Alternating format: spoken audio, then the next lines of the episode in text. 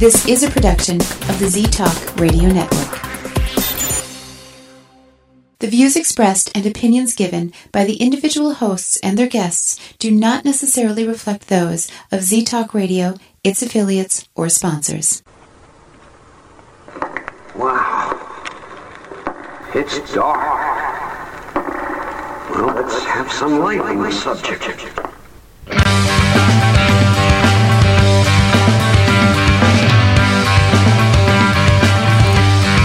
Put on your critical thinking caps and please refrain from hugging. It's time for Dimland Radio with your host, Jim Dr. Dim Fitzsimmons.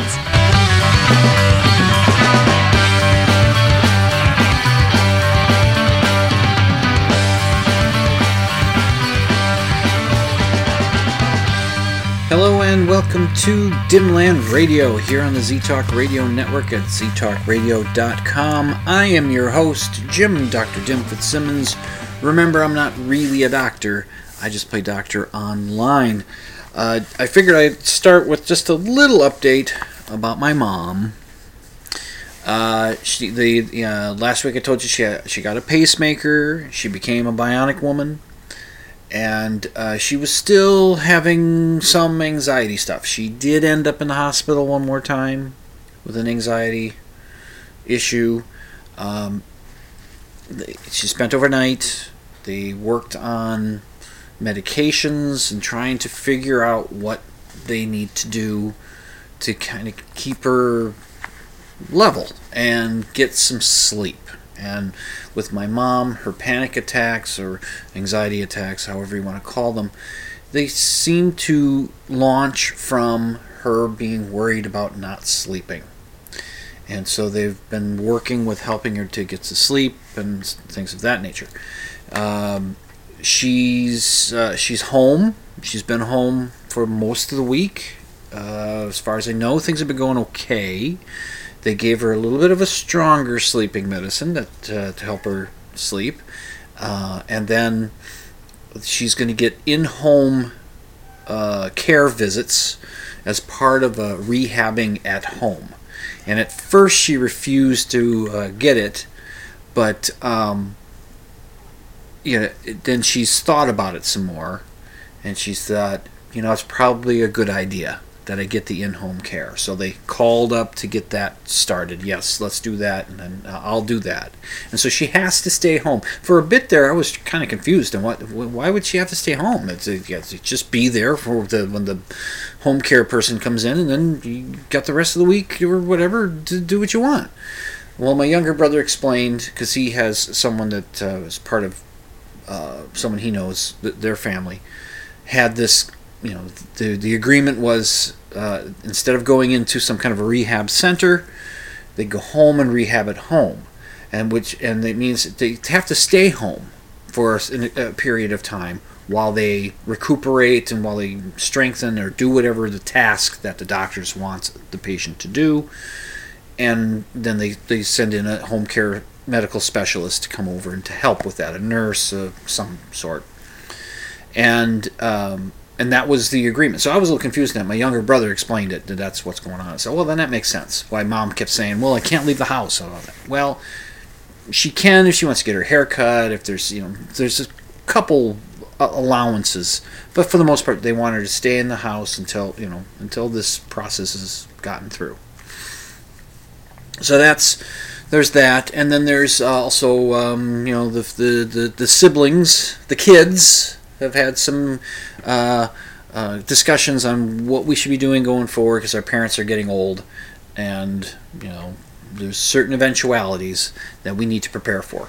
So you know it's something that families all over the world are faced with at some point as they have aging parents that there's something that needs to be figured out about how to you know how to make the transitions into different parts of life as they come about in those golden years. Uh, so uh, I dropped by tonight, uh, earlier tonight. I was driving by the house and I didn't see the living room light on. I thought, hey, aren't they supposed to be home? And it was, it was after eight. I was finishing up uh, work and I was heading home. And I thought, well, I'll pop in. So I go around to the back and I go. I see that my mom's she has a, she has a little sitting room that she watches TV and does her coloring and puzzles in the paper and things like that. I see the lights on in there, so I go in. So well, Dad has been spending time in that room with her, watching whatever on TV. Mom says, "I let your father watch whatever he wants to watch." I'm just glad that he's sitting in here with me, and it's nice to have him here. You know, that's nice.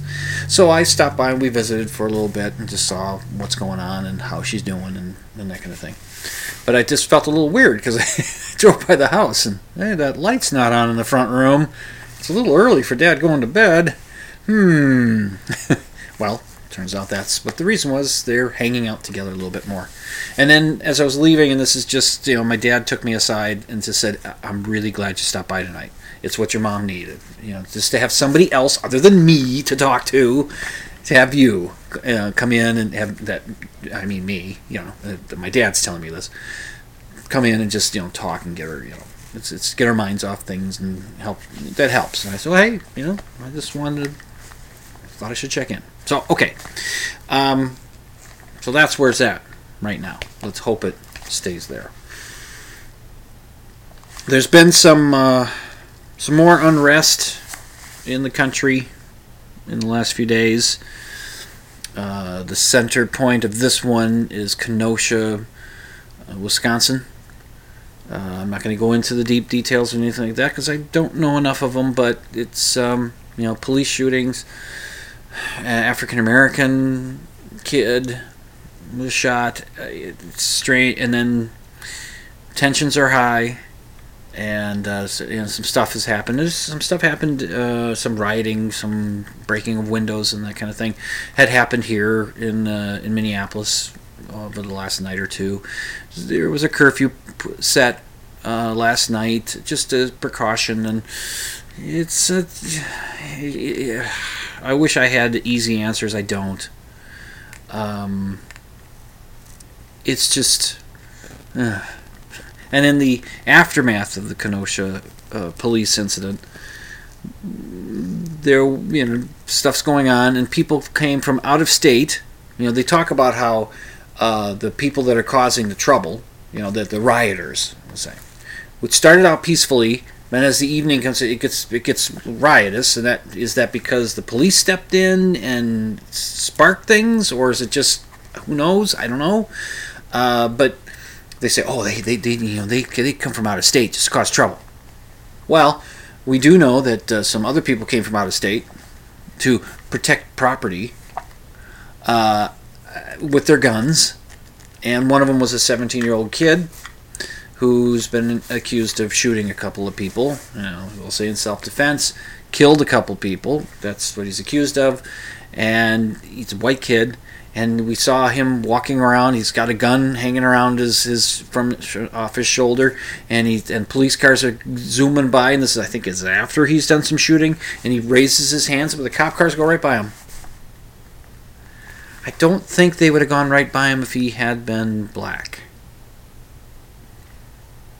I don't know that to be the case, but I don't think that would have happened. And so that we're still seeing some strange things. And the strangest thing was watch uh, was some of the Republican National Convention, which just took place, where half of the keynote speakers were related to the president.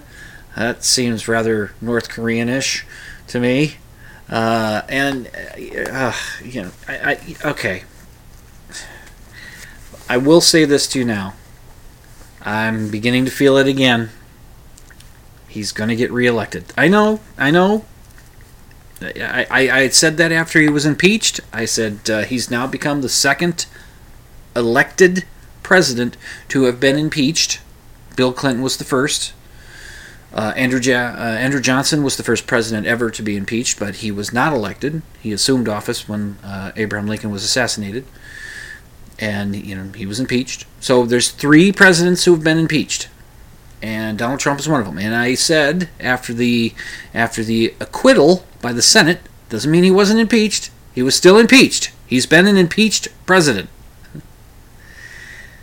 He uh, he he the Senate laid down and said okay, but one senator, uh, Mitt Romney, stood up and said No, I can't. I have to vote to convict. I just I have to go with my conscience. He he he betrayed the trust, and he should not be president. And he knew that you know he's one, the one Republican senator that, that voted to to boot him, uh, to to convict him, and the rest of them just said no, nope, not gonna do it. Uh, he learned his lesson. Uh, he learned his lesson with uh, the, the impeachment. He'll still be a good boy now. He learned his lesson. There, yep, that's how it is. And I was talking to my parents about this earlier tonight, and I said, you know, it's at this point or at that point when it happened that just God damn it, why did George uh, John Kane have to, John McCain have to die? If he'd if he'd if he was still alive, I think I think I'm correct in this. If he were still alive, he would have stood with Mitt Romney and all the rest of the stuff the same. He would have stood with Mitt Romney and voted to convict President Trump after the impeachment. And I think because uh, it was John McCain and he he he held a lot more weight with the Senate than Mitt Romney did. I think there would be other Republicans that would have come in line. I think I think I McCain would have gotten up there and said, "Uh-uh, nope, he's betrayed the trust." But McCain died, so we don't have his voice. We don't have it. I, I, think I think he would have. I don't think he, mm, but I don't know. I guess we'll never know. So, and I said after that acquittal by the Senate, I said, okay, so he's now the second president uh, to have been elected and then and, and, impeached. He's the second. He he will be the first president to have been impeached, to have been elected, impeached, and reelected. And I'm back there again. Not as it's just it's just the pessimist in me, I guess, that just cannot. I just see it I, I, I don't understand how his supporters don't see his flaws. I don't understand it. They just, if you corner on something, they'll just turn around and tell you fake news. Uh, it's, I, and maybe I'm being unfair. It's just, I just don't, I, I, I think he's going to get reelected. I, I was talking with a friend today, and the friend said, he, he says, you know, he said to me, Jim, he says, I, I really do think he could shoot somebody, he could kill somebody on Fifth Avenue in New York City on camera. Everybody sees him, do, do it live on television, and his supporters would still say, Yep. They'd probably say, Oh, that person had it coming. Had it coming. Yeah, they deserved it. That's the kind of president we've got, the kind of gets stuff done. You know, it's just. I. Uh, and I, I, I, I think he might be right. It's we thought Reagan was the Teflon president. and the buck doesn't stop with Trump. No, he's not responsible for anything. The buck doesn't stop with him. No, no way. Anyway, uh, it's it, I just that's what I'm seeing. Maybe I'm at a low point. Uh, that's what I'm seeing. I'm just seeing. I told you I have a fantasy, a dream, to see the board the election board, I mean, it, uh, all lit up blue. Every state, Texas, Florida, Alaska, every state lit up blue. You know, a redux of 1984, except it goes blue instead of red. Now, 1984, I must well bring this up uh, talk about this since I brought it up. 1984 was the first year that I was able to vote for president. And the, if you've forgotten, it was Ronald Reagan running for his second term against uh, vice pre- uh, former Vice President Walter Mondale. Mondale was the vice president with Jimmy Carter, who Reagan beat in 1980. And uh, Mondale got the nomination. And uh, yeah, and Walter Mondale is a native from Minnesota, uh, a native Minnesotan, I should say, not a native from his. He's a native Minnesotan, and of course, Minnesota's like, you know, it's our guy. And Minnesota, coincidentally, was the only state he carried in 1984. It's the only state. Uh, and uh, I, think he also carried uh, Washington, D.C. But that was it. Everything else was red. So uh, my friend John, uh, friend from high school, he and I went and voted together. And he said, now once we did that, we, and, and later on, we said we, we have to go. We have to go to the Civic Center, the St. Paul Civic Center, downtown St. Paul, because that was where uh, Walter Mondale was going to be, you know, celebrating his victory. Uh, that was the hope. But even then, even before the election, we were pretty sure that uh, Reagan was going to win in a landslide. We were pretty sure it was an uphill battle for, for Walter.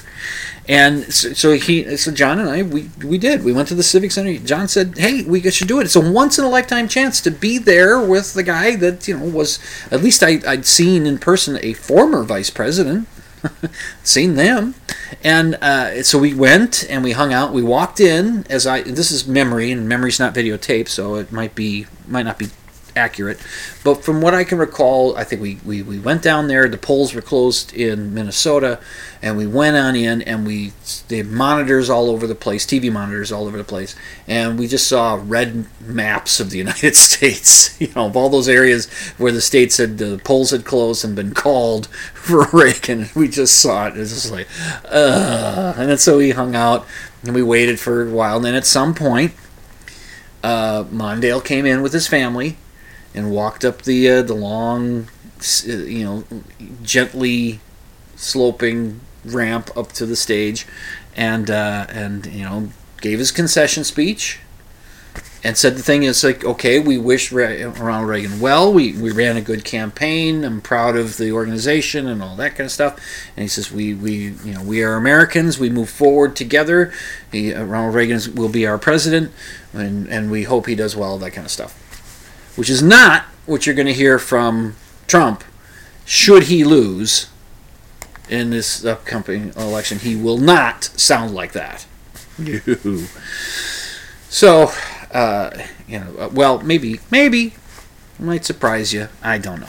So, and the, one of the funny things of the of the moment of the the, the of Mondale's family coming in and walking up there was uh, you know it's up front is Walter and his wife and uh, and then their kids with the daughter Eleanor Mondale who was quite young at the time eh, well not real real real young. She was uh, older than me I suppose but uh, but she was young and she was attractive and the crowd would surge to shake hands with Walter you know get oh sure but when, when it just seemed to me that the crowd surged just a little bit more when Eleanor got by. Ooh. uh, it could just be me uh, creating a memory that isn't true, but that's I remember chuckling to myself at that at the time. So that's what we can hope for. Well, um, I'm going to take a break and I will be back because uh, I, I, well because I want to take a break, and I do that in this show so I can have a sip of beer and just kind of relax for a minute or two. And uh, when I get back, uh, I'm going to try to be fair.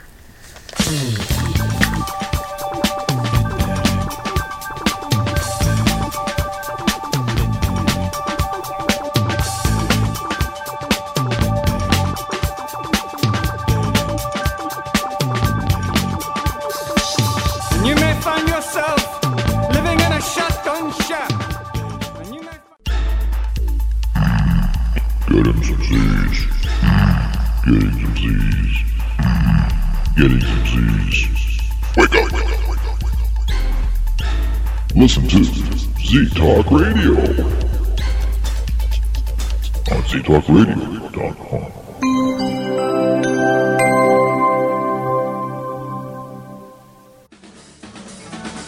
Don't just take my word for it, but you are listening to Dimland Radio on Z Talk Radio Network. Do you believe in ghosts? Do you think Bigfoot is real? Do you suspect that your neighbor is really Val Tor, leader of the lizard people of Bendar 3? Well, Dr. Dim doesn't, and he'll tell you why when you tune in to Dimland Radio Saturday nights, 11 Central, midnight Eastern on Z Talk Radio Network. It's an hour of science promotion, pop culture rants, personal observation, and of course, skepticism. Join Jim, Dr. Dim Fitzsimmons, Saturday nights, 11 Central, midnight Eastern for Dimland Radio on Z Talk Radio Network. If this station is not your cup of tea, Then drink coffee! Coffee! Coffee! Coffee! Coffee! Coffee! Coffee! drink coffee! 100% news, 100% information, 100% guaranteed. Thought you might say that.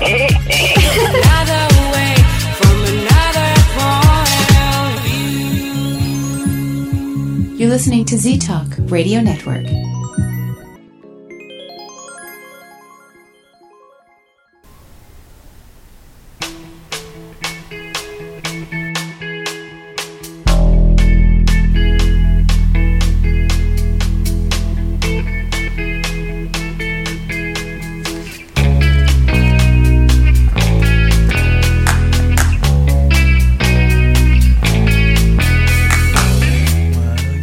And welcome back to Dimland Radio here on the Z Talk Radio Network at ztalkradio.com.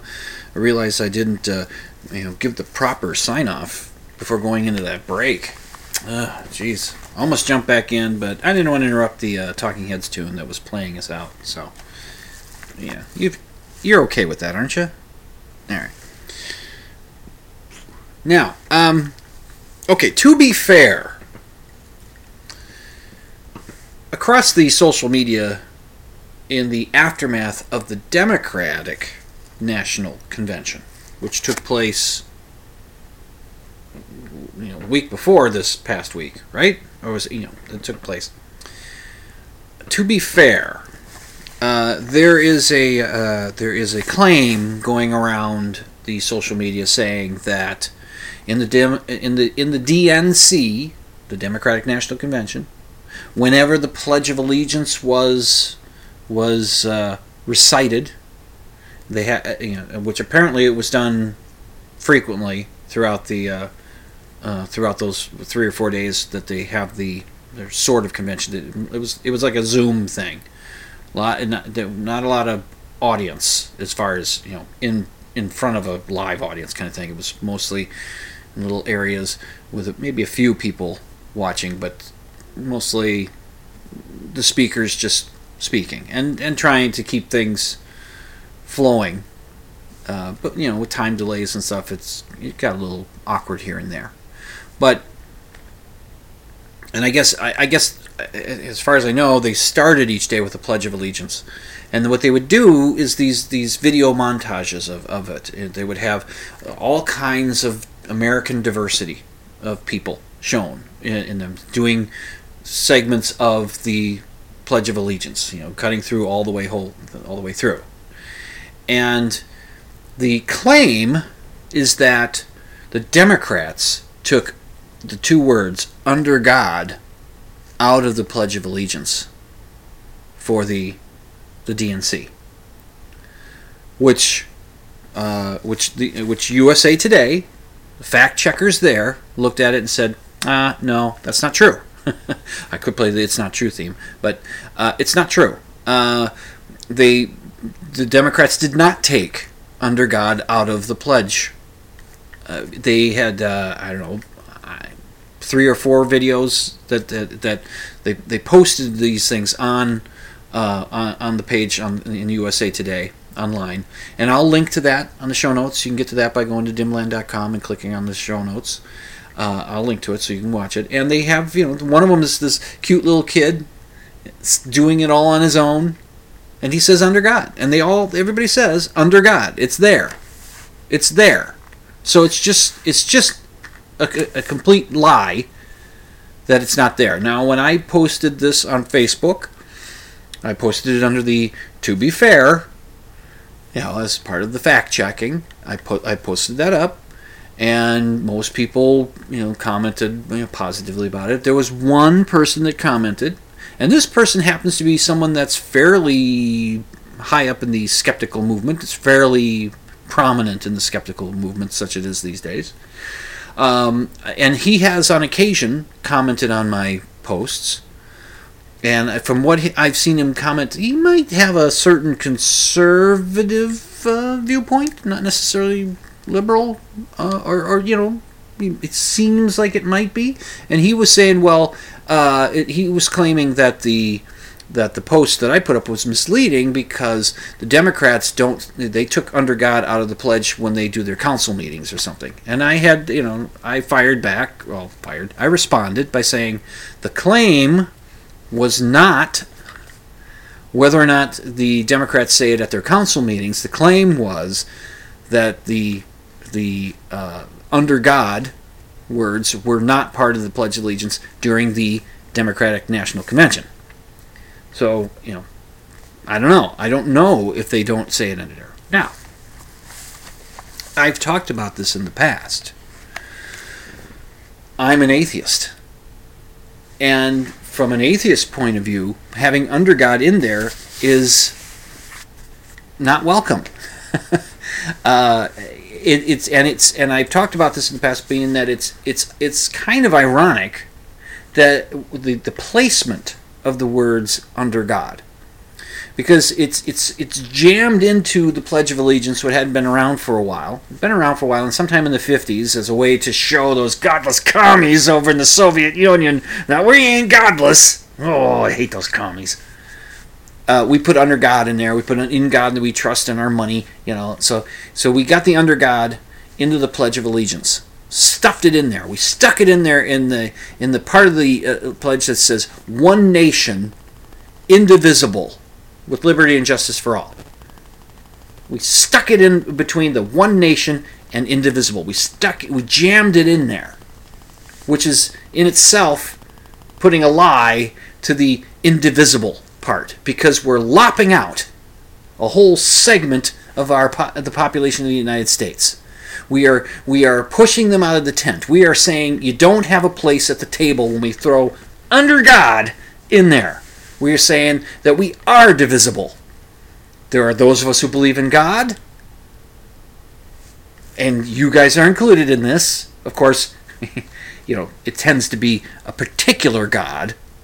And but those of you who believe in multiple gods or don't believe in any gods, you're out.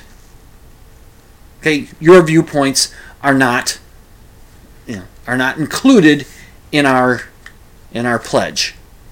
We had to we had to push this little religion thing in there. And those of you without religion, well, you know, you're screwed. Okay? We don't care. You know, no room for you at the table. And if you have multiple gods, you can go join them the, at the kids' table in the other room. You know, it's just then. So that's so from my perspective as an atheist, I, I don't think under God should be in there as it is. Now, I suppose we can go even wider. Do we need a Pledge of Allegiance? But, you know, but okay. So to be fair, the Democrats didn't take under God out of the pledge during the Democratic National Convention. Okay? Now, to be fair, there's another story that's been roaming around the social media. Another claim that's been that's been roaming around, and that claim is that First Lady Melania Trump, uh, who has uh, overseen the renovations of the Rose Garden, uh, the White House Rose Garden, has chopped down the cherry trees that were in that Rose Garden. The cherry trees that were planted by Jack, Jackie Kennedy back in 1962 when Jackie Kennedy did renovations of the Rose Garden. Uh, you know, so I mean, Jackie didn't actually plant them, and Melania didn't actually cut down the cherry trees. Well, it, you know, they had somebody else do it. Okay. Well, here's the. It's not true. Again, I could have played the "It's not true" theme, but I'm doing to be fair. First off, they weren't cherry trees. They were crabapple trees. That's the first correction. And again, this this comes from the USA Today uh, online site, and they link to stuff on there. So I again, I'll link to it. Go to dimland.com. Go to the show notes, and you'll you'll you'll find the links to the the uh, the USA Today articles, and you'll be able to link to their sources and all that. So okay, so they were crabapple trees, uh, and they were not cut down. They were, you know, unplanted. they were taken up out of the garden and uh, t- uh, and were uh, removed, st- put somewhere where they can be cared for, and then relocated somewhere else on the White House grounds. That's what USA Today has put, has put it, and that's what that's what, and they were citing whatever their source was saying. That's the plans with what to do with these crabapple trees, and why were the crabapple trees taken out of the gardens?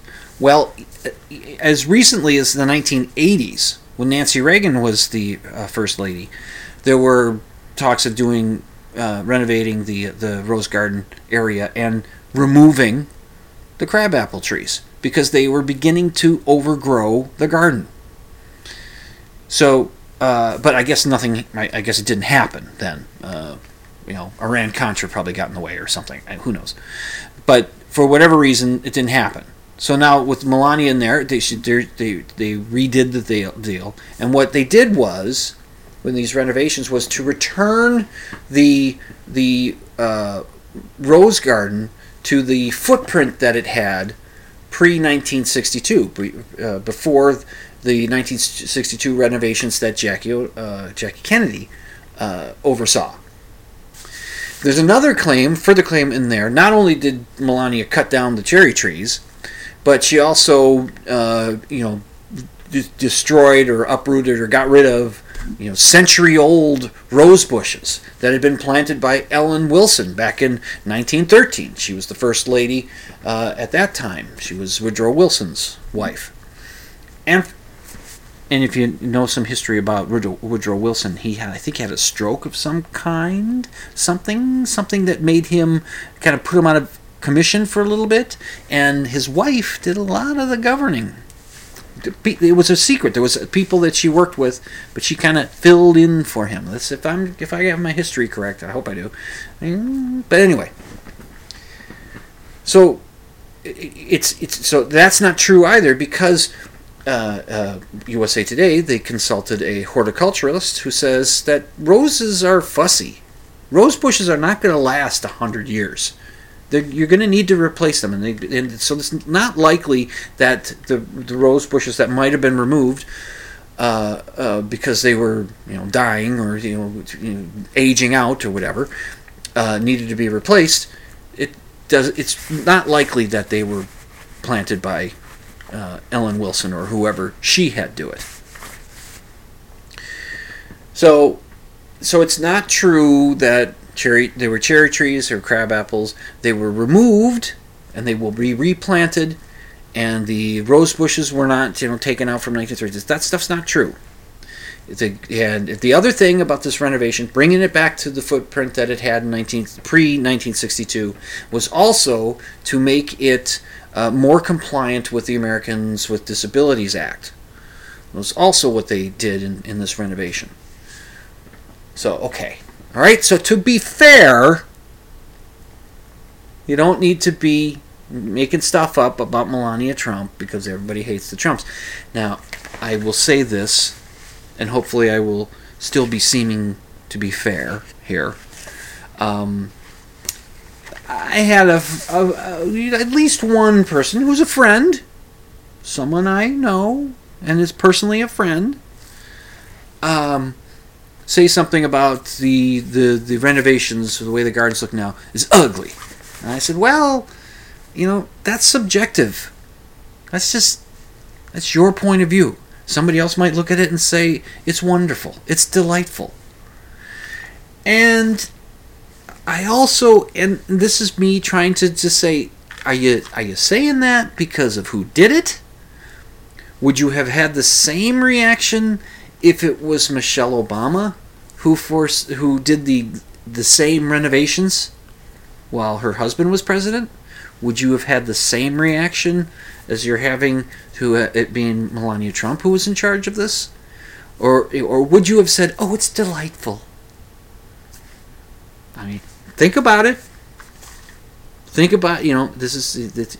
I had another person uh, mention that this a lot of this is like team sports. It's my team, and I'm happy for my team, and I don't like what the other teams do.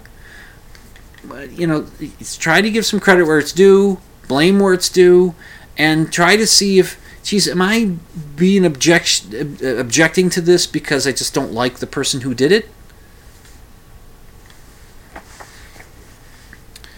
So, yeah, and it's subjective. Some people don't like the way roses look. Some people don't, you know, would rather you know, have the the crabapple trees taking over everything. But that's just, you know, I don't know. It's just a personal opinion. So try not to, you know, well, just see. Am I clouding this by being upset about who did it and not exactly what was done? Anyway. All right, so that's to be fair. Just to be fair. Now I'm going to take a break. Uh, you are listening to Dimland Radio at Z Talk Radio Network. I'm going to take my second break. This is your host, Jim Dr. Dim Fitzsimmons. I will return shortly.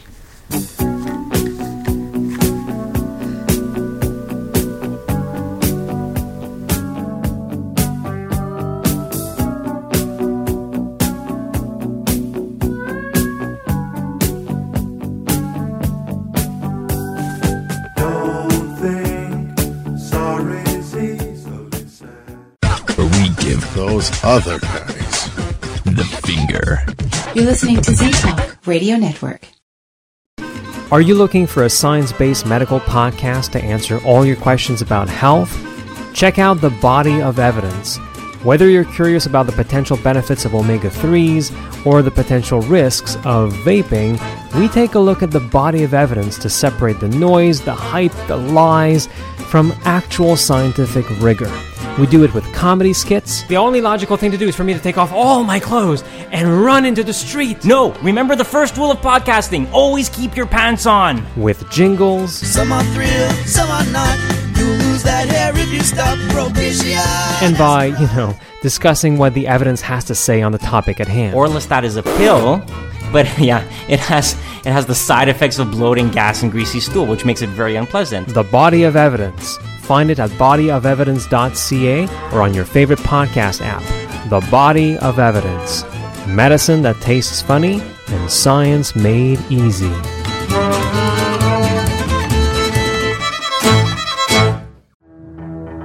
He's endlessly pushing the rock of reason up the hill of paranormal. It's Dr. Dim, and you're listening to Dimland Radio on Z Talk Radio Network. You're listening to Z Talk Radio Network.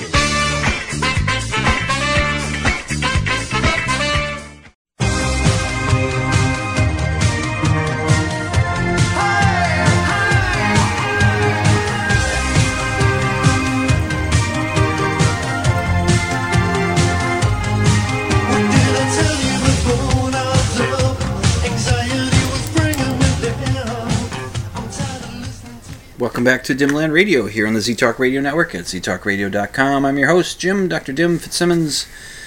I just wrote the word talk four times. It's writing into my show notes book here, my show prep book, and I write down the names of the songs that I play as the bumpers in and out of breaks. And I just wrote talk, talk, talk, talk. Because that song was a song called Talk, Talk by the band Talk, Talk. Huh? See? So I just wrote talk, talk, talk, talk. Isn't that interesting? That's interesting. That's why you tune in to Dimland Radio to get these little things, isn't it? Okay. Uh, as you may know, longtime listeners to my show know that I, I work for a comic book store uh, part time, uh, about 10 hours a week. And uh, I, um, what I do is I go in each Saturday. I, I uh, bring in a box of about 100 comic books, 150 comic books that I had taken home the week before. Bring them in and I put them on the shelves and everything. Uh, what I had done with them in that previous week was uh, I brought them home and I go into our online catalog and I enter in those books into the inventory so that when people order stuff online, you know, they can see that we've oh they've got that book now and, and, and get the stuff. Uh, so I've been doing that. Uh, we shut the store down for about a month or so, but then we started back to doing that, and we're we are now doing in-store sales on weekends, Saturdays and Sundays. Uh, the owner of the store is is doing what he can to make that viable. Uh, up until this, and then that started last weekend. Up until then, what we had done was uh, mail orders. We'd mail stuff out, or if people wanted to pick them up at the store, they could set up an appointment, and the boss would, would be there and get you know meet them and you know, bring them out curbside or whatever. So we'll see how we can go because you know this pandemic is uh, you know it's uh, it's still here. It's still something. COVID is still a thing, y'all. So, you know. Well, and I and I enjoy. So it, it, I I I enter them in line, bring them to the store, put them away, and then grab another batch, bring it home, enter it online, bring them to the store. You know, I do that each week, and I kind of enjoy that, especially when I'm working with Marvel comics, because those are the comic books that I particularly enjoy. But the DC comics that I'll do and Harvey's and all those, they're all, they have their they have their enjoyments. Well, I was uh, um, I was working on a batch of comic books this past week, and I got to one. Uh, it was a Marvel comic book. Uh, it's the Daredevil, Daredevil title, Man Without Fear. Uh, it's issue number 133, with the cover date of May 1976. 1976. And uh, I didn't notice it at first, but as I started to enter in the information that, I, that I'll enter, uh, I'll put in all sorts of information, really. Um, whether we have it, you know, what's the price, uh, what's the condition, what you know, what grade has been given, you know, what condition is it in, and then I'll put in stuff like, you know, who drew the cover, who wrote the book, who's the artist for the interior pages, uh, that kind of stuff. I'll put in, you know, and what characters appear in the comic book. I'll put that information in there too. Uh, so I got to this one, and there had been some information previously entered uh, for this particular comic book, and I just update it with whatever new information I can put in there. And I noticed a name in there and under the appearances, and the name was Uri Geller. 70s spoon bending sensation Uri Geller. A fellow from Israel who may have gotten his powers from extraterrestrials, who imbued him with these psychic powers and telekinetic powers and telepathy and all whatever he would claim, which manifested itself in bending spoons and keys, uh, drawing pictures that you know that somebody else has drawn. You know, just kind of uh, doing that, getting stopwatches to start, uh, and let's see, what was another trick? Um, predicting which uh, of several little film canisters. You know, kids, back in the day, we had this stuff called film that you would put in cameras, and you would take pictures with that, and the film would be exposed to the light and the, you know the, the, little picture would then be transferred to that film. And then you take that film and you bring it to somebody who would develop it into actual pictures. They would develop the film into negatives. And from there they could make photographs for you. That's what they did in the old days. And and that film would come in these little canisters. Sometimes they'd be little metal canisters or they'd be plastic canisters but they were these little you know uh, i don't know two feet or two feet two inches tall, inch and a half, you know, circular thing. And what Uri would do is they'd have you know, somebody would fill one with water, and they'd set it out with ten of them on a plate or something, and Uri would just kind of shift the plate around and look around, and he and he'd, he'd find the one that had water in it. That was a trick he did, uh, and he had a couple others, I think. And he became a media sensation all over the place. He, the, he, he just he was really something. Know, it's just oh look at this guy. He's got this paranormal ability. He fooled the scientists at the Stanford Research Institute, which isn't affiliated with Stanford University. But when they say Stanford, people think oh Stanford. Fooled a couple scientists over there, whose uh, whose uh, field is not psychology or or physics or something. It's lasers. I guess uh, that's what they were that's the science, kind of scientists they were. Fooled them, you know, in bending keys and bending spoons, and it's okay. Um, Well, so this comic book comes out in 1976, and it, that's at the height of Geller's Gellerness. and I, I looked at it and said, You're kidding me. The cover. Okay, and I will put this on the show notes page. You can get it there and see the cover. It shows uh, uh, uh, Daredevil bouncing around uh, this uh, this futuristic looking tank with a glass dome on the top of it. And there's some character inside the glass dome. And Daredevil's seen jumping around and he's being shot at by the tank. And uh, the fellow inside the glass dome inside the tank is saying, uh, No matter which way you turn, Devil, uh, Daredevil, you can't escape Mindwave and his fearsome think tank. That's comic books for you. Uh, Mindwave is an ESP guy. He's got psychic abilities. He can do stuff, right? And he can predict what he can read Daredevil's mind. So he knows which way Daredevil's going to jump. He, he knows what punch he's going to throw. He knows what he's going to do because he could read the, he read his mind. See. So uh, then uh, on the cover, so the cover shows that tank. It shows Daredevil jumping around and some people running in fear. And there's one fellow in the lower right hand corner of, of, of the comic book cover. Uh, he's got his hand up in the air and he's he's in profile and he's looking concerned. He's looking at Daredevil. And there's a there's a a, a, a narration box that's drawn in the shape of an arrow. You know, the right side of the box is pointing to the guy, and it says, "A city in danger, and only one man can help." The most shocking guest star of all, the incomparable Uri Geller. And I thought, what's he going to do? Bend spoons? Daredevil, you need help? Here, let me bend these spoons for you. Think of an object, draw something for me, and just picture it in your mind, and I'll and I'll and I'll draw it for you. That's can I can I find water in a film canister? Do you have a film canister on you? I'll, I'll find which one has water in it. Can that help? Seriously? So I, of course, had to read this. so I took it out of its bag and I sat down and I read it.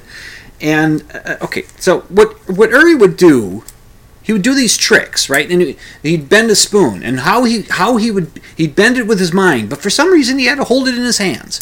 If you're gonna bend this spoon, Uri, I've got a spoon. I'm I'll hold the spoon in my hand. I'll hold it over here. You stay about four feet away from me so you can't touch the spoon. Now I want you to bend it with your mind and he wouldn't be able to do it. And he'd say, "Well, my negative energies is interfering with his bullshit."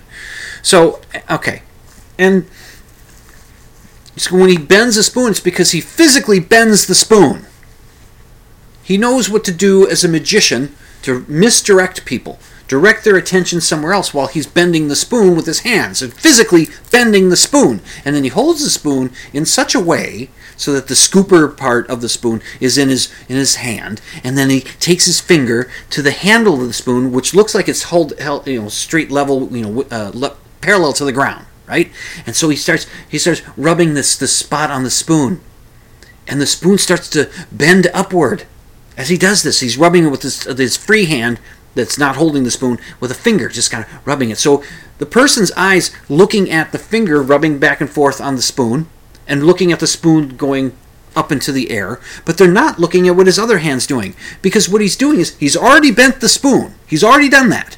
He's holding the scooping part and he's just subtly moving his the hand that he's holding the spoon with into so that he's shifting it so that the handle starts to appear to be bending upward. And then he holds, then he takes it off his hand. And look, look, see, it's bent. See, look, it's bent. And everybody goes, oh, look, he bent the spoon. That's great. How's that going to help us? That's what he does. And then there's tricks that he does to do the drawing thing, you know, and, and, and, and you know, things that he does. And and James Randi, the amazing Randi, has done some exposing of, of Geller. In fact, in 1973, Geller was already making a name for himself around the world. Everybody's all thrilled about Geller. And Johnny Carson is the king of late night television. He has Uri as a guest eh, on the Tonight Show. And Johnny has a background of being a magician. And he was seeing what was going on and he thought this is this is bullshit. He was friends with James Randi. So he contacts Randi and he says, "How do we I want to have him on. I want to, you know, just see how can we keep him from doing his tricks." So the, the main thing that Randy did for them was he said you need to supply all the stuff that you want him to work with. You need to supply it. Um, and you don't and you don't let him or any of his people have any contact with it until he's on camera and you don't you know you just set it up so they got it all set up and and and, and he was flummoxed. He got on there. He couldn't do a thing. He sat next between johnny and ricardo montalban who was one of the other guests on the show sat there between him and couldn't do it. And he was making excuses and he was you know it's just like boy i feel like i'm being pressured. And johnny said no no no i just want you to you know just go ahead. Just, just take your time. Go ahead. They went to a commercial break. They came back and during the commercial break Ray was saying i'm just not feeling strong. I'm just not i'm just not you know feeling it. So you know right there in front of millions of people geller had a colossal failure and I was reading about this on the Wikipedia page, and uh, which I'm sure this page was updated by the Guerrilla Skeptics uh, uh, on Wikipedia or whatever. Guerrilla Skepticism on Wikipedia, GSOW. Uh, Susan Gerbic's group of people that they go in and they, they, they become editors on Wikipedia and they follow the rules in editing and they make sure that the pages are clean and good and accurate and they do a lot of stuff with the bullshit, you know, and counter it. And I'm sure it's been dealt dealt with. So they, they did say, uh, uh, it, it, it, the Wikipedia page says, the Carson performance didn't hurt him. They thought, ah, and and Gellery was even saying, oh, I'm finished. But no, the Merv Griffin show calls him and has him come on, and they don't control for anything. Uh, now I tried to find the footage of of uh, of um, of Geller on, on the Merv Griffin show, and I couldn't. But I can find the the appearance on the Tonight Show. I can find some with with uh, with James Randi talking about it, uh, and I can find some other stuff with James Randi talking about some other things that that uh, Geller's been caught doing. And and one of these neat little things that uh, James Randi did, reproducing the trick of drawing something that Barbara Walters had already drawn, and and had set aside. So and and Randi was able to rise to the challenge. Oh, he was a clever man. He's a clever man. uh, anyway, so I'll include links to all this stuff. You can you can check it out. But Geller went on, and that was 1973. So now he's in a Marvel comic book, and in the comic book, so the story goes.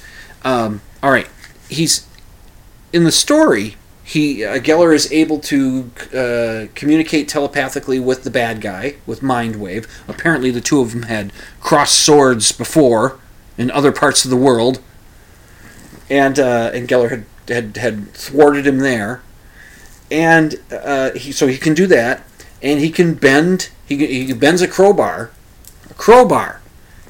Geller has never bent a crowbar. He bends things that like keys and spoons forks, and it, certain kinds of spoons and forks and ladles and things that have that have a, a thinner metal to it. If it's real thick, that's going to be hard to bend. It's going to be hard to just take it and bend it like he does. So uh, he's never bent a crowbar with his mind, but he does it in the comic book. He's got it in his hand and it, and it bends. And he also bends uh, bars off of uh, uh, that, that are in front of a window. He has them kind of bend and reach down and grab this mind wave guy and imprison him. He does that. And he senses, you know, at some point he's Daredevil and him are trying to to to locate this mind wave guy, and Geller's up on the top of a building. He, he senses, ah, oh, he's over there. He's on the east side, lower east. Oh, he's over there. Whatever. So it's just that's the stuff he does, and it's it's just yeah. In a comic book, well, yeah, you can do anything in a comic book if you can draw it. You can do it, and of course, but that's not what real life is. That's not, and they give his little origin where he was, he saw some light and he was imbued with some powers and, and all this kind of crap. Not only that, on the uh, in each um, comic book back in the day, uh, they probably still do it.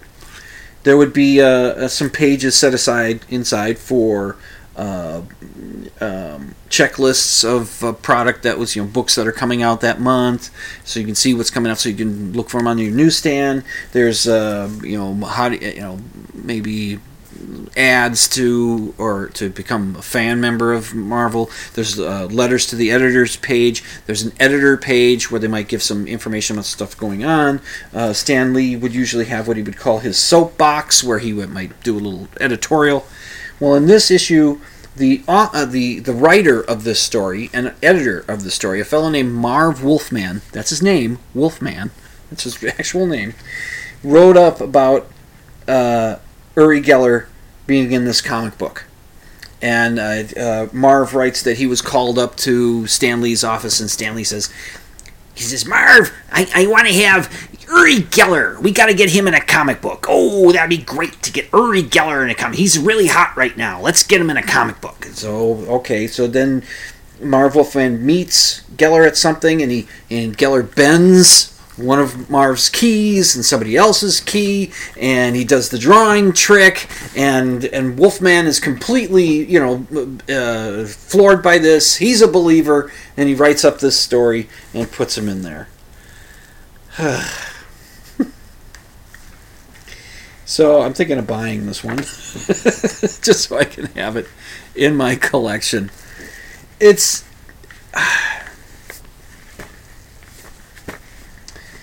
you know, I'm in the wrong, wrong uh, uh, business or something. I, I, I have- I have ethics. I don't pretend to be able to do these tricks. I don't know. But he ends up in a comic book. Good old Uri Geller. Well, he has since kind of said that he does tricks. He'll wink, though. "Ah, I don't have supernatural powers. And he winks. Yeah. Like, eh, he's kind of done that. He's he's sued people. He sued James Randi, but he, he just he, he's it's just so sad to to see this and how gullible people are. And you know, Marvel Comics they already have a character who can read minds. They already have characters that can bend things. They already have that. Uh, Professor X, uh, Xavier, Charles Xavier, the uh, the head of the X Men, uh, he can read minds. Magneto, he's got the ability to you know do stuff with metal. He can make it do anything he wants. So he could bend stuff. You know, it's like the you know the Hulk could bend things with his you know, I mean, in comic books, you can do anything. You can take a mild mannered scientist and have him get angry and turn into this, you know, sizable uh, green monster with of super strength. You can have that happen because it's a comic book. You can have a mild mannered doctor who has a little bit of a limp and walks with a cane, and when he taps his, his this walking stick on the ground, he becomes the mighty Thor. You, you can have that in comic books. So why put Geller in there? Uh, I don't know. I wonder how it's sold. And, and I wonder if they were thinking, boy, if this is really big, we could do a line of comics of Uri Geller. That would be that would be stupid. well, you know, it's just yeah, well, it's it's interesting work working at a comic book store. You just never know what you're going to find. Good night, Herr Doctor. Good night, Frau Blucher. Well, the end of another show. Well, as I always say, or I should say, um, uh, be skeptical and extraordinary claims require extraordinary evidence, especially the, not the kind of crap that Geller used to give. Good evidence. Um, be patient. Wash your hands. Wear a mask. Stay home. Stay safe. And sleep with the lights off. Oh, and this is Jim Fitzsimmons, Dr. Dim, you know, and it's Dim Radio. See you next week. Well, I cocked up the end of that. You can check out my show notes at dimland.com. Just click on the blog option, and you can email your questions and comments to drdim at dimland.com. That's D R D I M at dimland.com. And the opening theme song, Ram, is by the Iolius and is used with permission.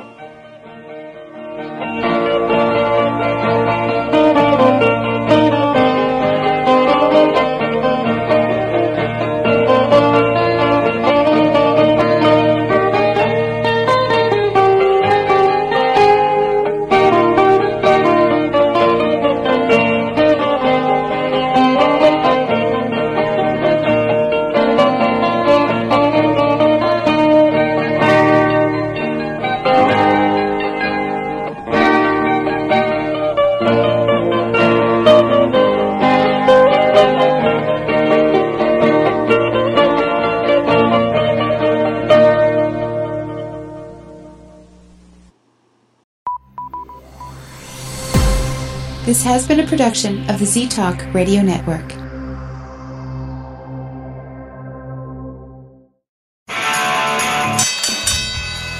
And now, a message to our competitors. Thanks. Thanks for tuning us in.